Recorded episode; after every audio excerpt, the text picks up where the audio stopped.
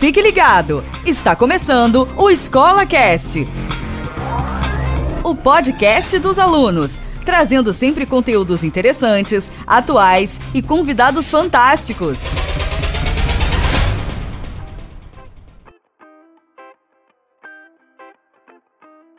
Fala pessoal, beleza? Aqui quem fala é o Lucas, juntamente com meu amigo Matheus Cleiton.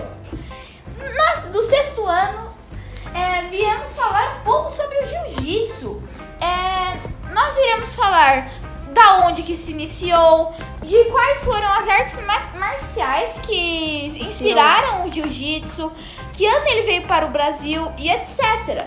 Um pouco de curiosidades também, é, algumas posições que você pode aprender facilmente. E bom, vamos E alguns começar. campeões mundiais também, né? É, exatamente. Algum, na verdade. O, o que se inspira, na verdade, é o Charles Dubon, faixa preta, que agora ele tá campeão mundial no UFC. Na verdade, E bom, o jiu-jitsu, ele se iniciou aqui no Brasil em 14 de novembro de 1944. E bom, é, eu sempre gostei muito do jiu-jitsu, desde os meus 9 anos, mais ou menos, porque eu comecei a fazer com 9 anos. E bom, atualmente eu sou faixa cinza preta.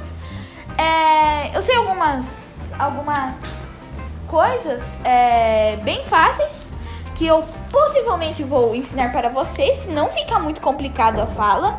Mas enfim, é, ele, o jiu-jitsu, ele se inspirou nas artes marciais do judô e do jujutsu. Ju- Jujutsu. É, parece coisa de Naruto, mas não é, por incrível que pareça. Mas enfim, rapaziada, é, algumas posições a gente vai é, a gente vai tentar ensinar, porque nós não é professor. Mas enfim, é, eu acho que um da- uma das posições mais fáceis, qual é, Matheus? a guarda, não é? Isso, aguarda. Bom, você vai começar. Tenta, tenta treinar com em alguma coisa mole, com algum bichinho de pelúcia, só pra você não machucar ninguém. É.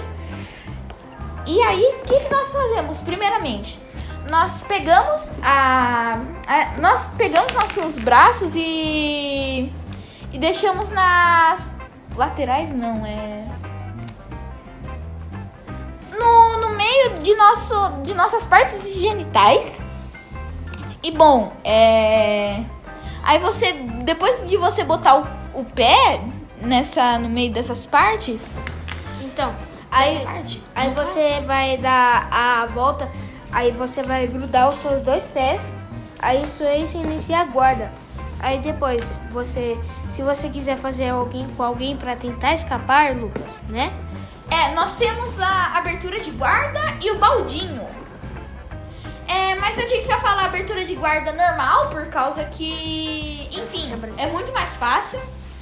Ah, e um detalhe que a gente esqueceu de falar é que quando você for fechar a guarda, você puxa a pessoa pra você, você abre seus pés e você fecha na, no quadril da pessoa. Quadril. E bom, é, nós temos. Nós. Não, nós não. E bom, a abertura de guarda funciona como? Você vai pegar os seus cotu, os seus, o, o seu cotovelo e você vai estar mais ou menos é, numa posição de você virada pra frente da pessoa. E não você ao contrário. É, você. Desculpa aí o latido, é que os cachorros latiram aqui. Não sei nem se deu pra ouvir, mas enfim. Continuando, você vai pegar, você vai estar dentro da guarda da pessoa. E aí você vai pegar as suas duas mãos e você vai começar a for- forçar na calça da pessoa que, e também seus cotovelos vão ficar na perna da pessoa.